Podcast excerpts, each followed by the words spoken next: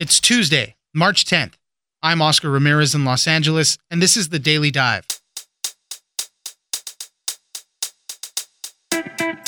Everyone was waiting for the Grand Princess cruise ship to dock in Oakland, California. Now that it's there, it will be a two to three day process for everyone to get off.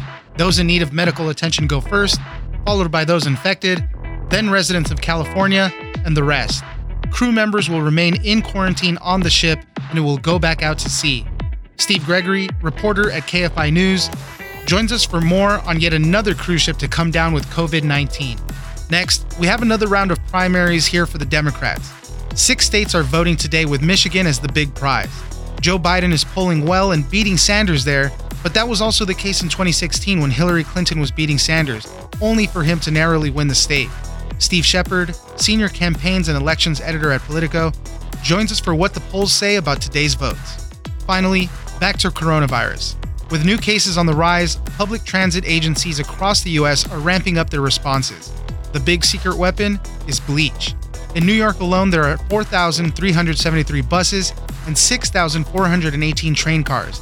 These will be disinfected every 72 hours. The risk is still low overall getting it on public transit, but it all depends on how crowded it is and how long you ride. Andrew Hawkins, senior reporter at The Verge, joins us for more. It's news without the noise. Let's dive in. We're also working with the industries, including the airline industry, the uh, cruise ship industry, which obviously will be hit. Uh, we're working with them very, very strongly. We want them to uh, travel. We want people to travel to certain locations and not to other locations at this moment. Joining us now is Steve Gregory, KFI news reporter. Thanks for joining us, Steve. Always a pleasure. We're going to continue talking about coronavirus and the Grand Princess cruise ship that just docked in Oakland, California. Mm-hmm. There's about 3,500 total people on that ship. I think only 21 people have tested positive for coronavirus. Some 46 have been tested. A lot has been made about why this cruise ship went to Oakland instead of San Francisco. I think that's where it departed from or something. So tell us why Oakland? Oakland actually was a great place logistically. Now, there were a lot of sites being considered the Port of San Francisco, the Alameda Naval Base, even Southern California, Los Angeles, Long Beach. And what had been determined is that Oakland has a port area that has a lot of empty buildings, a lot of larger buildings. They were able to set up triage centers there. Plus, its proximity to the Oakland International Airport was important because those people on the ship that are from other countries, they wanted to be able to put them on charter flights immediately and get them off to their home countries to where they'll be quarantined there. So it was done with great care. They really went through this thing. They brought in FEMA, they brought in Health and Human Services, local, state authorities also were all part of this. Now, the mayor of Oakland, though, was very concerned about it because she said that she felt that in the past, Oakland had always been sort of discriminated against environmentally. In fact, I believe she used the term environmental racism at one point. I heard that, yeah. And she basically is talking about the fact that Oakland was always sort of mistreated and always got the short end of the stick, if you will. But in this case, she said she felt that it was the right thing to do to open up her city for this very controversial ship to dock there because the San Francisco harbor, if they had done it there, where most of the cruise lines go anyway, it would have been very close to the Embarcadero, Pier 39, a very, very big tourist right. area. And also the proximity to residential areas. And they knew right off the bat, people living in that area would not have liked that at all. Yeah, they had to create an 11 acre containment area so right. that they can process everybody. And this process is going to take two to three days as it is because there's so many people. Talk to us a little bit about how that process is going to work out. Right. It's an interesting hierarchy because they were able to send some what they call hasty teams. And these hasty teams are basically search and rescue people out to the ship, sort of triage, put people in order. So when they got to the dock, they realized the first people off the boat are going to be those that are critically injured or need immediate attention, followed by those who have tested positive for the virus, followed by those who are symptomatic. And then after that, anyone who is a resident of California goes next. After that, people who are residents of the United States. They will be shipped to other air bases in Texas and Georgia. And then finally, it'll be anyone who lives outside of the country or from a foreign country. The crew that are on the ship, after everyone else is off, then you pretty much have to stay on the boat, turn the boat around, go back out to the open sea, and that's where they'll quarantine. And that was the biggest question because I had been seeing that all over the place. Crew stays on board. Okay, so they stay on board for two more weeks until Right. whatever And thing it- passes. And then what happens to the ship? They just literally just going to you be floating remember- aimlessly out there. the the ship's registry is a different country. So the ship's registry and its owner will determine next steps because out on international waters, there's no enforcement out there, if you will. So it's based on the country of origin or the country of ownership and the country of license, and as to how they're going to treat it moving forward. And what about those crew members in the meantime? Who's monitoring them? Who's going to be helping them out while they're out there? Well, they have onboard medical personnel. And then the United States is lending, if you will, some people from the CDC and Health and Human Services. They have been lending them. In fact, one of the doctors that's overseeing the operation in Oakland was one of the doctors who observed the operation with that cruise ship off the coast of Japan, Dr. John Redd. And he is sort of becoming the de facto cruise containment guy, if you will. So the United States, of course, is going to kick in. And by the way, most of the international crew members are from Canada. Oh, so Oh, it's okay. not really a big stretch here. Well, and that makes a lot of sense too because I didn't know where they were all coming from. I just felt like they were getting the short end of the stick after what happened in Japan, where 700 people ended up getting coronavirus because of such close quarters Right. there. And obviously, once everybody else is off, they can space around a little bit more. But I just felt like they were just tossing them out into the ocean just to continue waiting out there while everybody was being uh, attended to. I think in this particular case, Oscar, you've got a situation where people are on edge. People don't know what's going on. And you've got these NIMBYs. Honestly, they don't want this stuff going on in their backyard. And so I think one of the compromises in this particular case was like, okay, listen, can we use your dock for a couple days? Can we disembark all the passengers, get them off to the places they need to go? In exchange, we'll get the boat out of there as quickly as possible and all the crew on there. Now, that's not to say if they're crew members, which by the way, there are crew members on there that are infected and need medical care, Right. they are included in this triage of folks that will go to regional hospitals mm. in the Oakland area. Regardless if, if they're crew, not crew, or where they're from, they're all going to be treated first on the ground. It's the people that are just symptomatic and can still kind of walk without assistance, anything like that. They're the ones that are going to be taken and sent off to other places. But the crew, that was sort of the compromise. It's like, we don't want that boat here any longer. It has to be. We don't want anyone on board that doesn't need to be there. Let's send it back out to the open waters. You've been on the COVID 19 beat in Los Angeles and California. Is there anything else that you're hearing with regards to how officials are handling it or any new cases, anything like that? There are new outbreaks down in Riverside County, and that's big because all three of them are from the Coachella Valley, which might lend itself to cancellations of the Coachella Music Festival, the Stagecoach Country Festival. So, no official word yet. Right. But now that you hear three from Coachella Valley, it could get a little dicey with big festivals coming up in the spring. Steve Gregory, reporter for KFI News, thank you very much for joining us. Always a pleasure.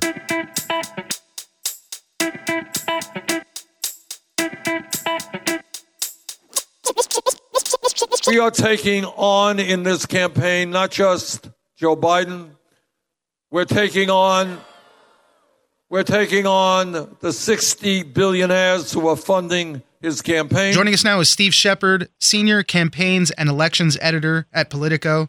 Thanks for joining us, Steve. Thanks for having me. So, despite all of the hysteria that's going on with COVID 19, the coronavirus, we do have another round of states that are voting for the Democratic nominating process here. There's six states that are voting on Tuesday. Michigan seems to be the big prize of the day. Steve, tell us a little bit about what polling is showing ahead of the contests. Yeah, it's the big prize of the day. It has the most delegates. It's also one of the states that Democrats lost in the 2016 general election that they have spent so much time and energy over the last three and a half years trying to plot a path back to recapturing Michigan. Really, the state that the campaigns are focused on most out of the six voting on Tuesday. And the polls show Joe Biden, especially in the past week, coming out of Super Tuesday, opening up a large lead over Bernie Sanders, anywhere between roughly 15 and 30 points, depending on which poll you look at. That is a significant advantage. But if there's one thing that recent experience teaches us from the 2016 Michigan primary, which was perhaps Bernie Sanders' most important victory during that race against Hillary Clinton, is that a lead like that, even of that magnitude, is not necessarily safe. My favorite lines from your article Michigan stands as one of the most significant polling failures in modern politics. So, what happened then compared to now? Because pollsters do seem confident that they at least have it right this time. What happened was Hillary Clinton entered the Michigan primary in early March of 2016 with a 21.4 point lead in the polls over Bernie Sanders. And it was Bernie Sanders who ended up winning the primary by one point. That is about as big of a miss as you can get. For example, right. we talk about the 2016 general election being a bit of a polling error. In reality, in the final national surveys, Hillary Clinton had a three point lead over Donald Trump, and she won the national popular vote by two points. So not nearly quite the 22 point turnaround as in Michigan in the primary. Look, pollsters think that they've largely figured this out. It had been a long time since there had been a competitive primary for the Democratic presidential nomination in Michigan. You might recall in 2008, the state moved up its primary to try to make it more important. But as a result, the Democratic National Committee stripped Michigan of its delegates as a penalty. So it ended up not being consequential. And because of that, I think pollsters were largely flying blind going into that primary. Bernie Sanders has talked a lot about during both this campaign and the previous campaign, mobilizing young voters and bringing them out to the polls to vote in these primaries. That happened in Michigan, and pollsters didn't see it coming four years ago, and they think they're better prepared this time, even though Bernie Sanders trails by nearly an identical margin. And this time around, Joe Biden is winning across a lot of demographic groups, particularly women, older voters, and non white voters. Monmouth University poll out today gave Joe Biden a 20 point lead among women, only a 10 point lead among men. Bernie Sanders has typically run, especially in, in, the larger field of candidates, he's run five to 10 points better among men in almost all the states compared with women. And I think that's only going to be exacerbated in a two candidate race, which is kind of what we have now. Among voters under 50, Bernie Sanders has an 11 point lead. We talk about his advantage with young voters. Joe Biden might be eating into some of those margins, especially as some of the other candidates have dropped out of the race. We're going to get exit polls from a lot of these states that vote tomorrow. And so we'll be able to learn more from those. Joe Biden continues to have, though, a commanding lead among older voters. Voters aged 50 to 64, he leads by 32 points, and he leads by 46 points among seniors 65 and older. Those are the most reliable voters, especially in primaries. And Joe Biden is cleaning up among them, at least in the polls. And that has been the case in exit polls coming out of all the states that have voted thus far. And Joe Biden has the momentum right now after Super Tuesday. He got some key endorsements from Cory Booker and Kamala Harris. So at least the establishment, the more moderate wing of the Democratic Party, are coalescing behind Joe Biden. Some of the other states that are going to be voting are Washington, Missouri, North Dakota, Idaho, Mississippi. A couple of these states were former caucus states and are now moving into primary states. And this doesn't bode as well for Bernie Sanders. He primarily does really well in caucus states. So that might be another thing that might hinder him on Tuesday. Yeah, I think what we saw in 2016 was the caucus states, the states where it was really the most motivated party activists who were able to show up to their local precinct at a specific time and participate in a caucus were better for Bernie Sanders than they were for Hillary Clinton. And I think that's been the case also so far in 2020. And so some of those former caucus states, like Minnesota, that switched to a primary, was a state where Bernie Sanders didn't do nearly as well in this cycle as he did in 2016. It remains to be seen, obviously, with a state like Idaho, which was a really strong state for Bernie Sanders, small, largely white, mostly rural, and had a caucus. What happens now that there's a primary? There's really not a lot of polling out of Idaho. There won't be a lot of data to go by until we get those election results. But so far, that has been the trend that the switch from caucuses to primaries has brought more voters into the process and has weakened Bernie Sanders' position in those states accordingly. Steve Shepard, Senior Campaigns and Elections Editor at Politico. Thank you very much for joining us. Thank you.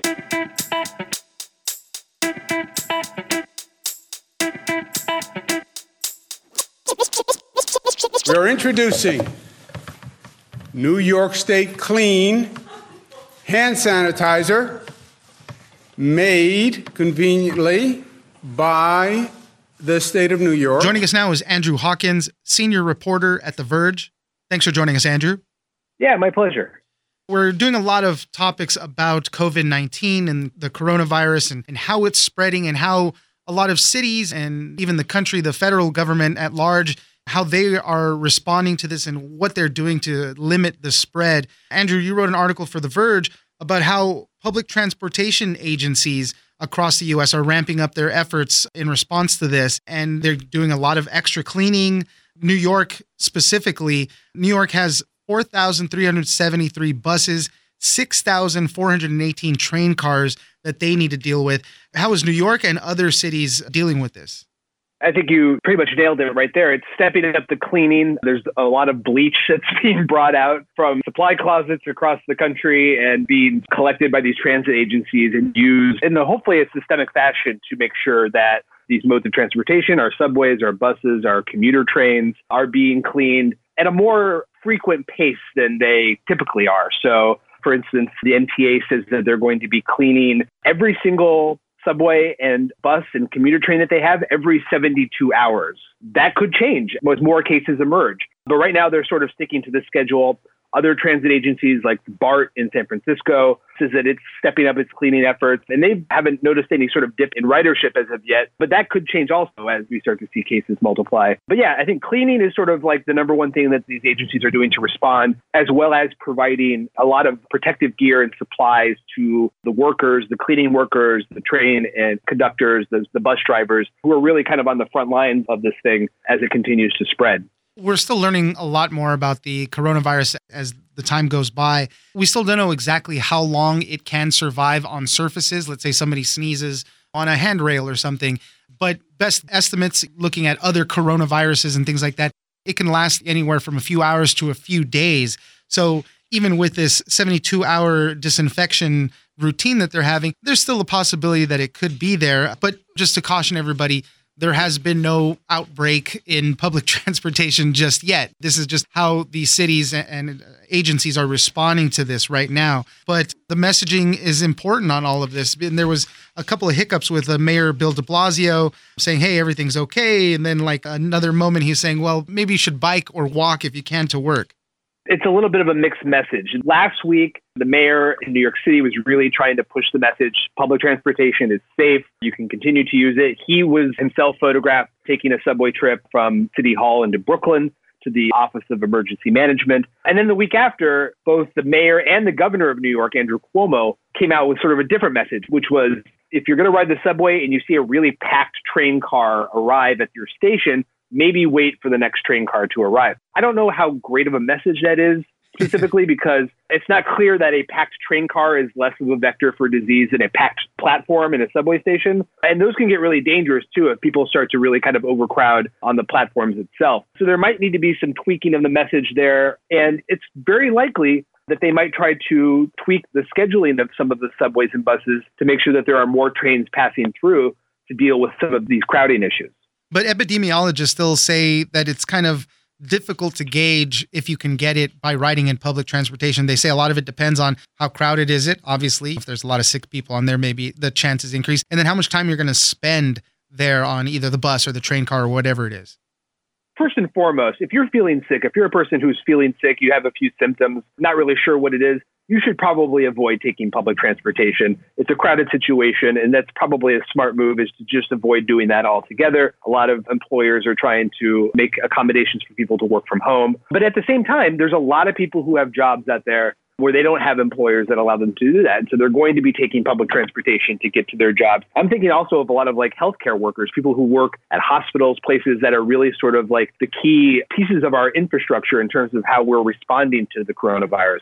So there's a bit of a complication there. And it is true that epidemiologists and infectious disease experts say that we should need to practice social distancing. If you've ever ridden, you know, a, a crowded four train through Manhattan, right sort of peak commute times, it's next to impossible to practice social distancing from anybody. So we're getting a lot of information and we're trying to learn more about it. And I think there's a lot to keep in mind. But at the same time, you know, I uncovered this. Uh, there's a study from 2011 where they modeled a possible influenza outbreak in New York City to find out how it would affect public transportation. And I thought a key point of this study was that only 4% of transmissions would occur on the subway.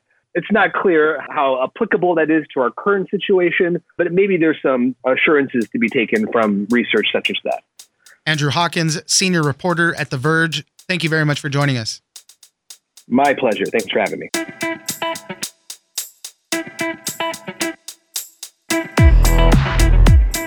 That's it for today. Join us on social media at Daily Dive Pod on both Twitter and Instagram. Leave us a comment, give us a rating, and tell us the stories that you're interested in. Follow us on iHeartRadio or subscribe wherever you get your podcast. This episode of The Daily Dive is produced by Victor Wright and engineered by Tony Sorrentino. I'm Oscar Ramirez, and this was your Daily Dive.